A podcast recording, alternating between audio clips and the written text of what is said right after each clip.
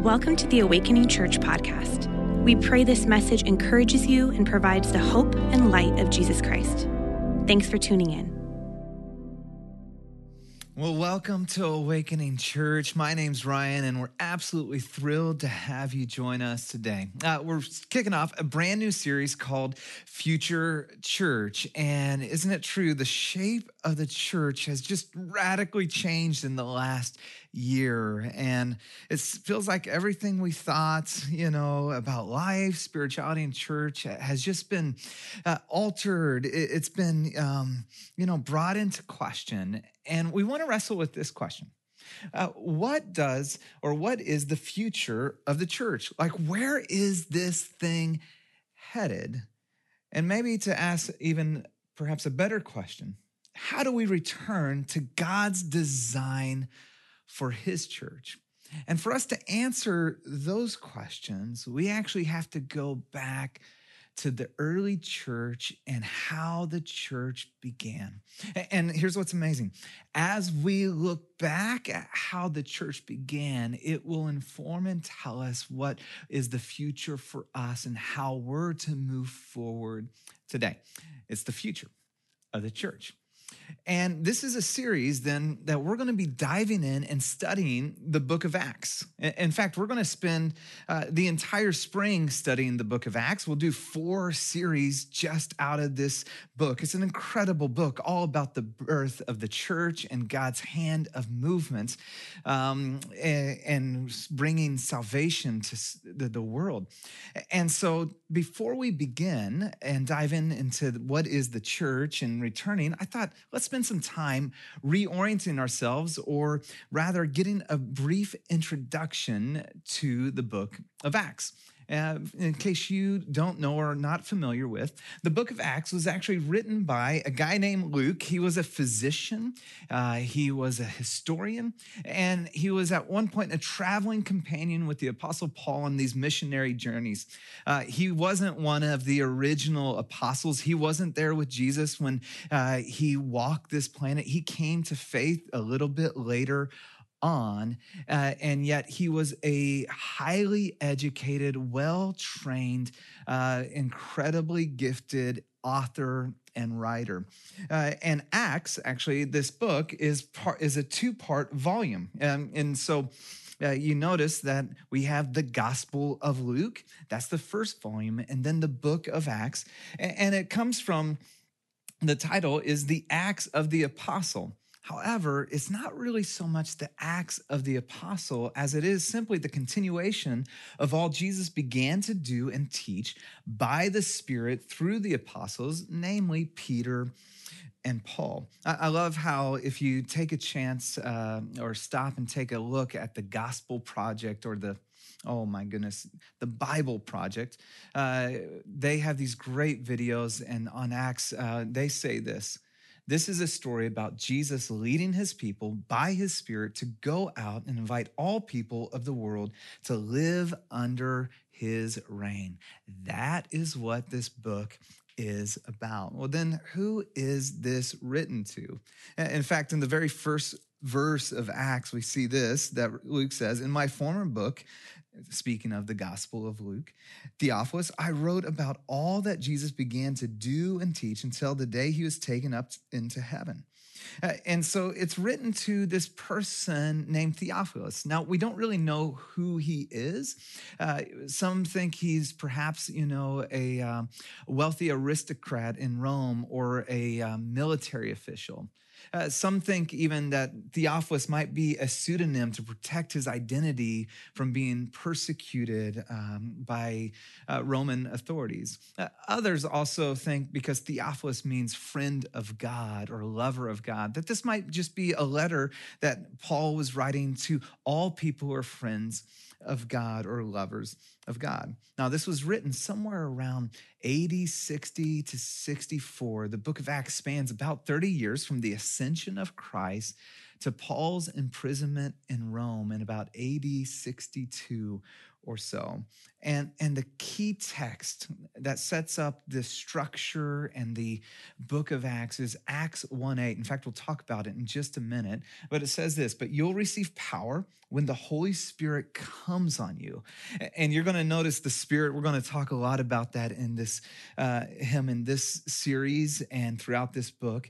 Uh, you'll be my witnesses that you have a purpose and a mission and a plan by God in Jerusalem and all Judea, Samaria, and to the ends of the earth. And this Acts, uh, very much like the structure of Acts. And you'll notice that the beginning of Acts is all about in Jerusalem. And then you notice after Acts chapter uh, 8, you see uh, Judea and Samaria, this expansion. And then finally, then to the ends of the earth, Paul's uh, missionary journeys. And we'll just begin to travel and see how, uh, as the um, God, Bible Project writer said, how Jesus is leading his people by his Spirit to go out and invite all people.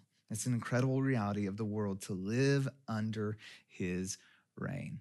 Well, and so finally, the major themes is the gift of the Holy Spirit, uh, this incredible gift that had been long prophesied and waited, the gospel for all nations, which is a radical concept. I can't wait until we talk about this. The birth of the church, this movement of God and his redemptive plan in human history, and how persecution actually works with the providence of God. You'll notice this. It's incredible that as you saw the persecution break out against the church, it actually, God used it in his providence to spread this good news. Well, that's an introduction to the book of Acts and what we'll be spending the next several months studying together. I'm really excited about it. And I know for many, you're already diving in in our Bible reading plan. If you haven't, jump on in with us, get on board, and begin to read this incredible book with us. Well, like I said right at the top, we're asking this question today What is the future of the church? Where are we headed? What, what's going on? Is there any hope for the church in this crazy, messed up, wacky world? And then what is or how to return to God's design for his church? And so, if you got your Bibles, would you open up to Acts chapter 1? We'll begin in verse 3 as we look back and to see how the church began to discover exactly how we are to be the church today.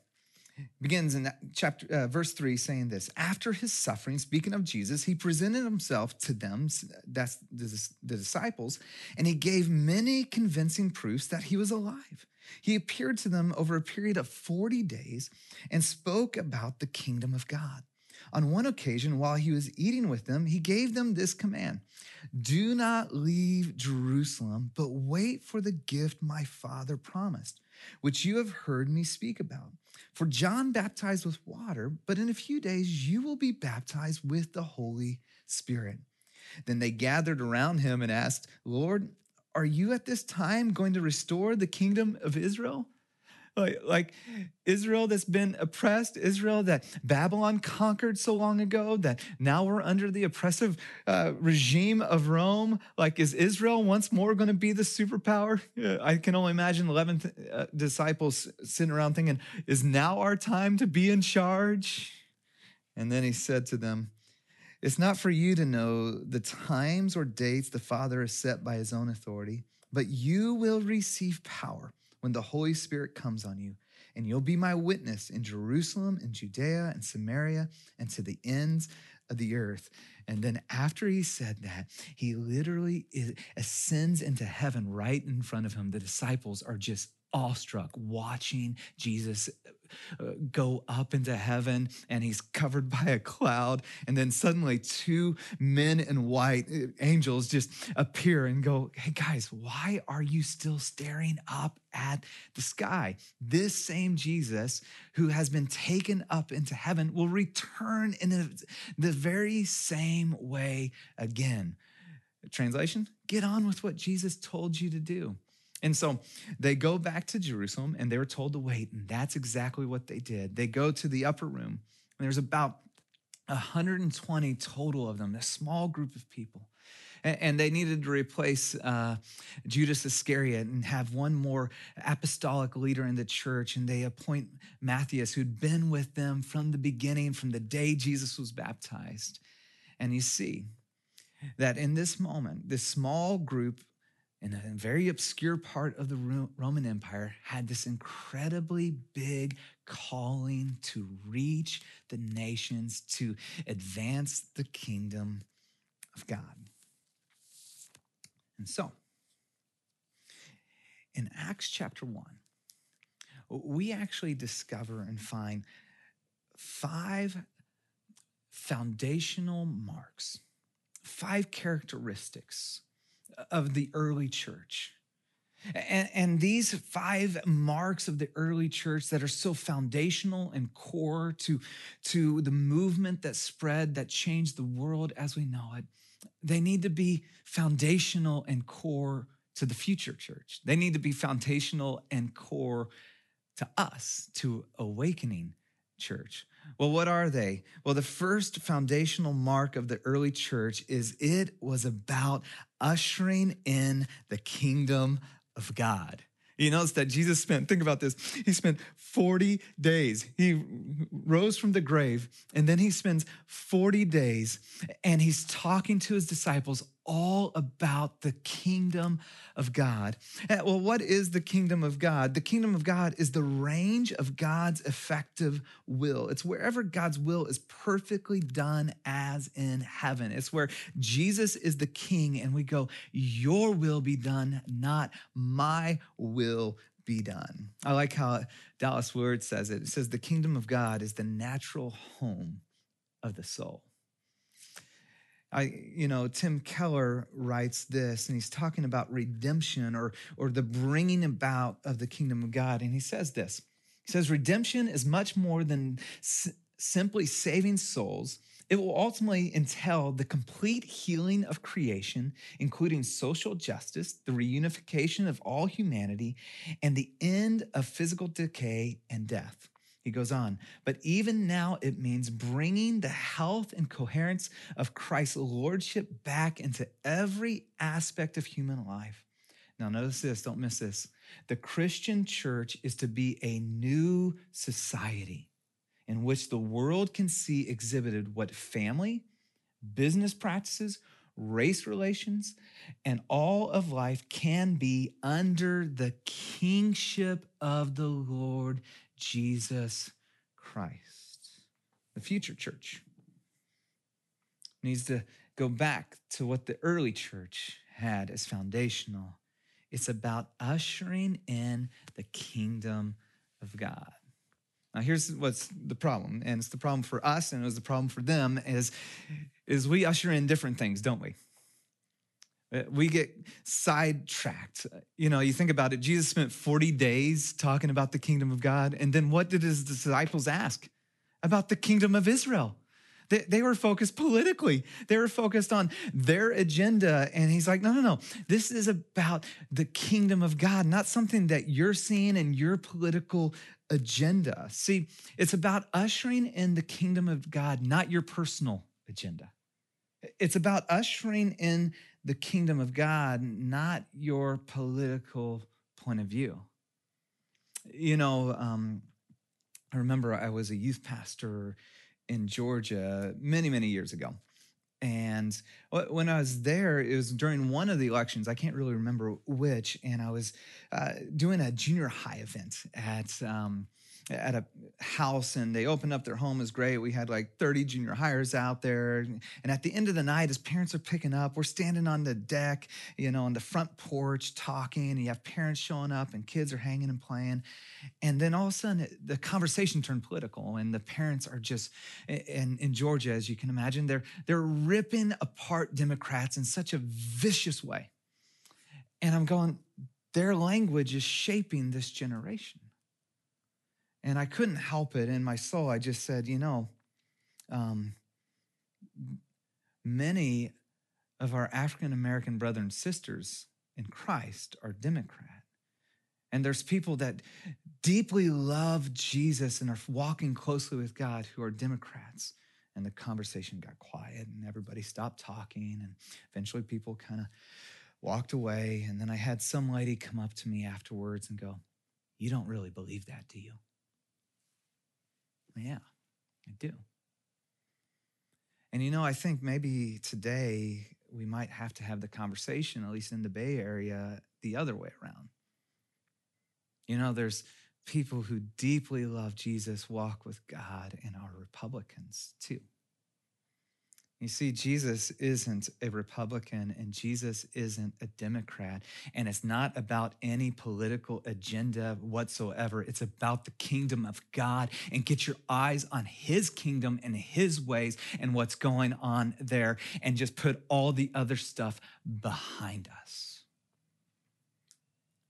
See, the early church, it was foundational, is about ushering in the kingdom of God or it's God, your kingdom come, your will be done on earth as it is in heaven, in my life as it is in heaven, in my home as it is in heaven, and everywhere I go, I get to usher in the kingdom of God. First mark, ushering in the kingdom God. The second mark of the early church was they operated in the power of the Holy Spirit. They operated in the power of the Holy Spirit. And remember, it's a theme throughout the book of Acts. Is he said, wait. Remember what it said? Wait for the gift my father promised. Now, think about this. This is a promise that came from uh, the prophecies of old, from Ezekiel, when he said, I'll take out that heart of stone and put a heart of flesh, and I'll put my spirit inside of you. Like the very spirit of God will go inside of you. In Joel chapter 2, it says, I will pour out my spirit on you, and you, you'll dream dreams and have visions. And then in Jesus, John 14 through John 16, he begins to promise and tell them the spirit is coming. In fact, Jesus says this. It's amazing. Think about this. He tells his disciples this You will do greater things than I have done. And then he even says this it's better for you that I go because I'm going to send the Spirit of God to you. See, the early church and the reason this spread wasn't because of human cleverness. It wasn't because they had some amazing marketing strategy, social media campaign. They figured out how to get all the likes and followers. It was because of the power of the Spirit of God. Because it said, we are going to wait and we're going to wait and we're going to wait until the Spirit comes. And that's what the church needs. Because we're, we're, we don't like waiting. We just want to do our thing, have our vision, have our plan. They operated, they functioned by the power of the Holy Spirit. Well, who is the Holy Spirit? The Holy Spirit is the third person of the Trinity, God and very God, who alone brings new life, regeneration of the soul uh, to the believer, and then empowers them to live out this new life. I, I was talking with one of our leadership council members, Saye, and as we are talking about uh, this um, uh, Acts and the Spirit of God, he's like, you know, Ryan, um, the Christian faith without the Spirit of God has to be the hardest one in all uh, the world to follow. Think about it. Love your enemy. Pray for those who persecute you. If somebody slaps you, turn the other cheek. Hmm. Not a, let alone be holy, just as I am holy, but with the Spirit of God See, he deposited the Spirit, that same Spirit that raised Christ from the dead, now dwells in you, empowering you to live out a new life. You have supernatural power to be and to do what God has called you to be and to do. And here's the problem so many Christians, so many people walk around unaware, never operating by the power of the Spirit of God, always operating in their own strength and going, Would you wait? Would you sit? Would you wait? On the Spirit of God. And we're going to talk more about that in the weeks to come. But let me just ask this question Are you doing And you fill in the blank, whatever you're doing, your job, you know, maybe stuff around the house with the kids, in your power or in the Spirit's power. All right. Is this, you're working so hard because you have the Spirit of God who wants to come alongside you, who dwells inside every single believer to empower you to do what He's called and made you to be. First mark. It's about ushering in the kingdom of God. Second mark, it operates in the power of the Holy Spirit. The third mark we saw uh, in Acts chapter 1 was every believer is a minister of the gospel. Every single person. Not just the pastors, not just the superstar spiritual people. What does it say in Acts chapter 1 8? We already said it, but you'll receive power. There it is. That's the Greek word dunamis. It's where we get our English word dynamite. Now, they didn't have dynamite, that wasn't in their mind, but, but it's this power. Not just like, oh, you got some power. No, no, no, no. It, it's the power of God that raised Jesus from the dead. When the Holy Spirit comes on you, and then you'll be my witnesses. What's a witness? It's just someone that testifies to what they've seen, heard, and experienced. Someone that just simply tells somebody else about their experience. That's all it is. In fact, this word, uh, it's martus. It, it's where we get our English word martyr. It, it, those who testified about Jesus so often gave their life for Jesus that then this word now became synonymous with giving your life away to be a martyr. But every believer, this is to be a witness is to is to be a sharer of the good news of the gospel of Jesus Christ that you're loved, that you're forgiven, eh, that he's changed your life like think about a time when you got something that you really were excited about or you had an experience you couldn't stop. Yeah you know it just was the most amazing thing ever. My wife's like she's the type of person the minute she gets excited about something she's going to tell everyone about it uh, in fact, we just got our kids some new bikes, or well, used bikes. Uh, it's from Good Karma Bikes, and it's this great place that they, you know, take eh, um, all these donated bikes. They they train up people who have come out of the foster care system to give help and a craft, and and so it's just this incredible business that we want to support. And we got these great bikes. Well, I got to tell you, when we run into neighbors, she's talking about it. When we run, you know, eh, having a phone call, she's talking about it. Why? Because this was an incredible experience and she's passionate about it. See, it's actually not that abnormal for those whose lives been transformed by Christ to just begin to talk about it. Like, like my life has been changed and i'm not trying to do an apologetic or trying to like share. I'm just going to tell you what jesus did in my life. See that's all we're to be. To live our life in such a way that it, you just go it just overflows out of us. Like man jesus changed my life. And, and I don't have to bring them to Ryan or to Christina or to Felicia or to Chris or anybody else.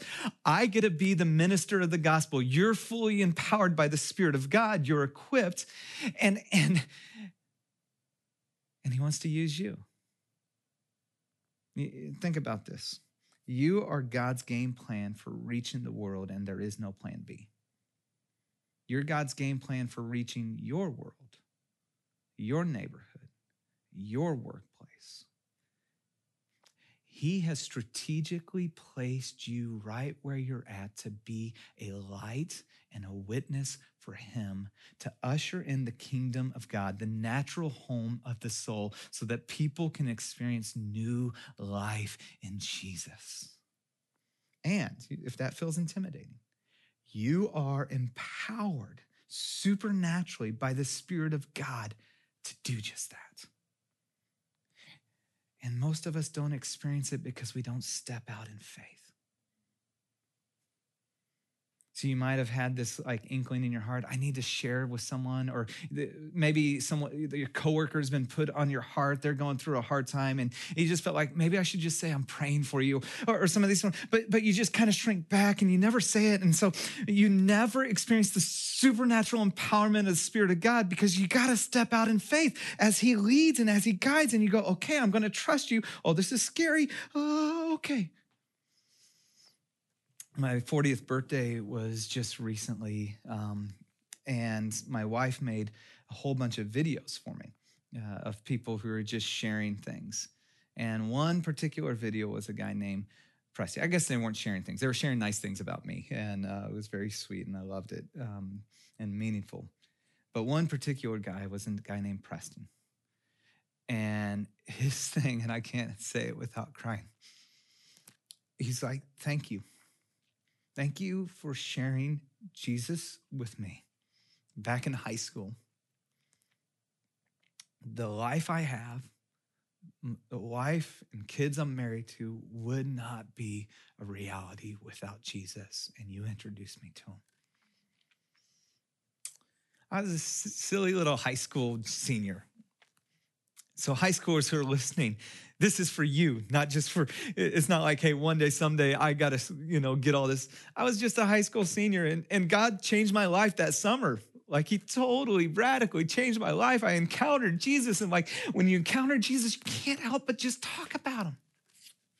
And so I started at school. I mean, I, I was at a US Gov class and I turned, we were at these tables and turned to Preston, like, has anybody told you about Jesus? Like, that was my intro line. I, that's all I knew how to say. That's all I had.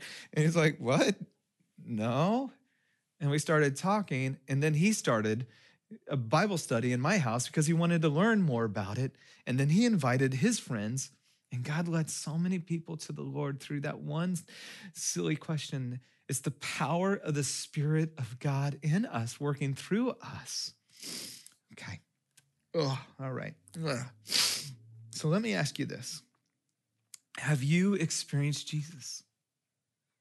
If not, would you call upon him right now and say, Jesus, I need you. Would you come and save me? Come into my life.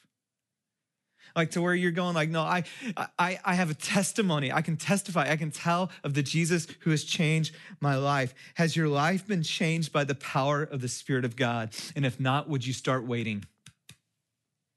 Would you start waiting on Him, waiting on God, getting into His Word, getting with other people who are moving you towards Jesus? And say, Spirit of God, have your way in me. When you wait on God, you say, Spirit of God, have your way in me. And see, it's not that we need to get more of the Spirit, it's that the Spirit needs to get more of us. All right. First mark of the early church ushered the kingdom of God. Second, the power. They operate in the power spirit of God.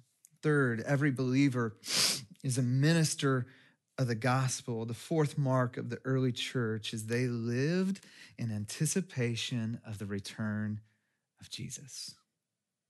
They're standing there, they're looking up into the sky, and he disappears as he sends into heaven.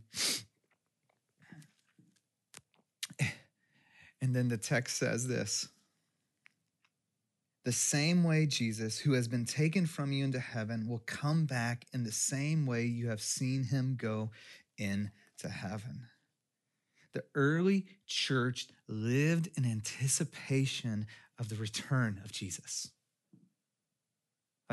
Like they were looking forward to and living in that reality of, of come, Lord Jesus, come quickly. Like he could come at any moment. They lived with a sense of urgency as a result. See, Jesus is returning. And if Jesus is returning, he will judge the living and the dead. We will stand before him as believers and we will be uh, judged and given account for all that we do. He will also restore and make all things right.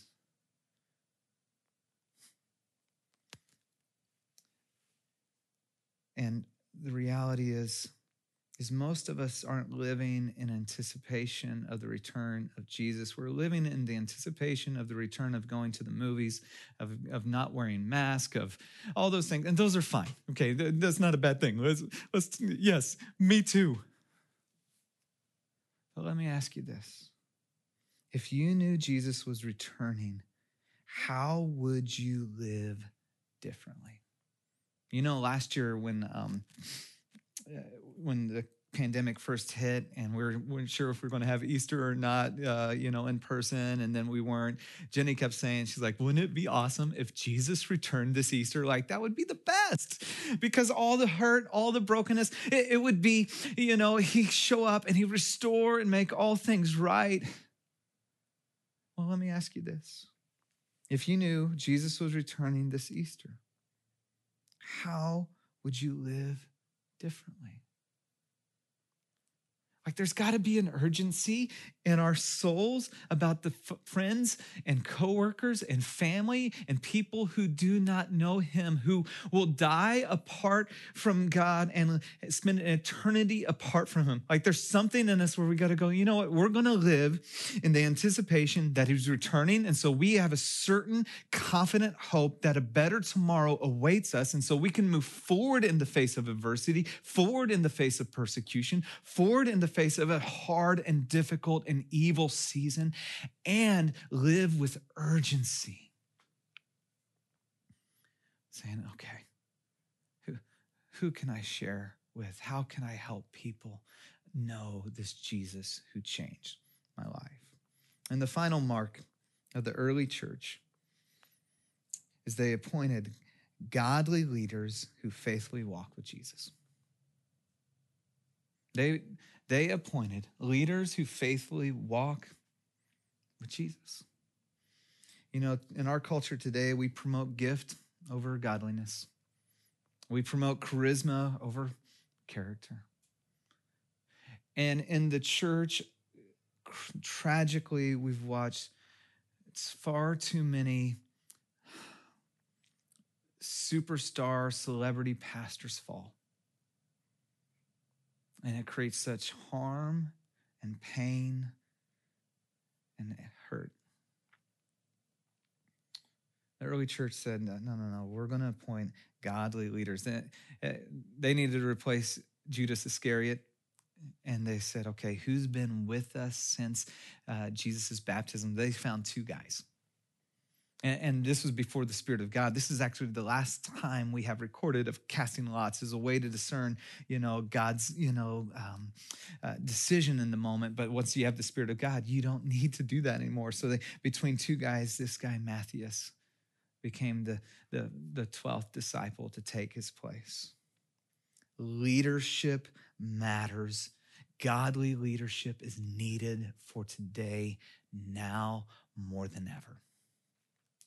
In fact, at Awakening, one of the things as we are looking at, okay, future church, us, saying, okay, we want to raise up and we want to appoint godly leaderships. And we some of you have even got an email that's called the Leadership Essentials.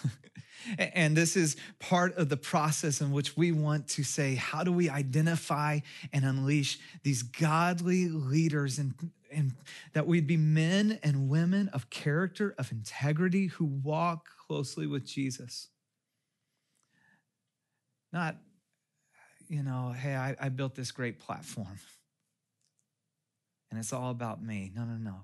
It's all about Jesus and it's all because of him and it's all for him. I, I like the way Karl Barth said it. He said, The church exists to set up in the world a new sign which is radically dissimilar to the world's own manner and which contradicts it in a way which is full of promise. I love that. See, it's this kind of church that ushers in the kingdom of God, operating in the Spirit of God. Every single person, they're not a spectator in a service, a consumer, they're a contributor. They're a minister of the gospel, living, anticipating the return of Jesus and faithfully walking with God. You see, Here's what the church is the church is the spirit empowered community of Jesus. We're on mission to invite the entire world into new life in the kingdom of God. That's the future of the church.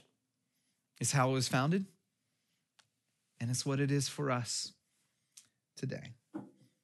And so, so what do we do in the meantime?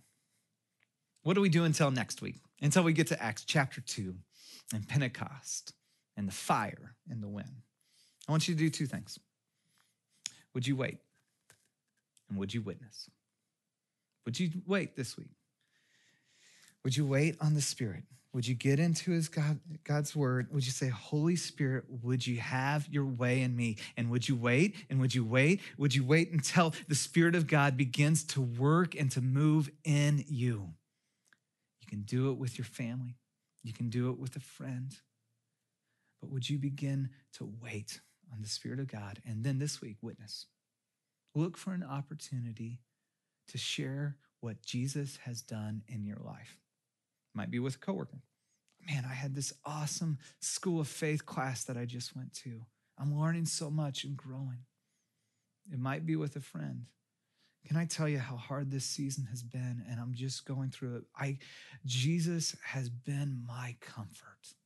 He's been my counselor. And doesn't mean everything's been great or easy, but man, there's a steadfastness and peace in my soul. Would you wait? And would you witness? And next week, we'll dive into Acts chapter 2. We hope you are blessed by this message. Please subscribe to our podcast for access to every episode as they're uploaded. And hey, we'd love to connect with you. Take a next step by filling out our virtual connection card at awakeningchurch.com/card.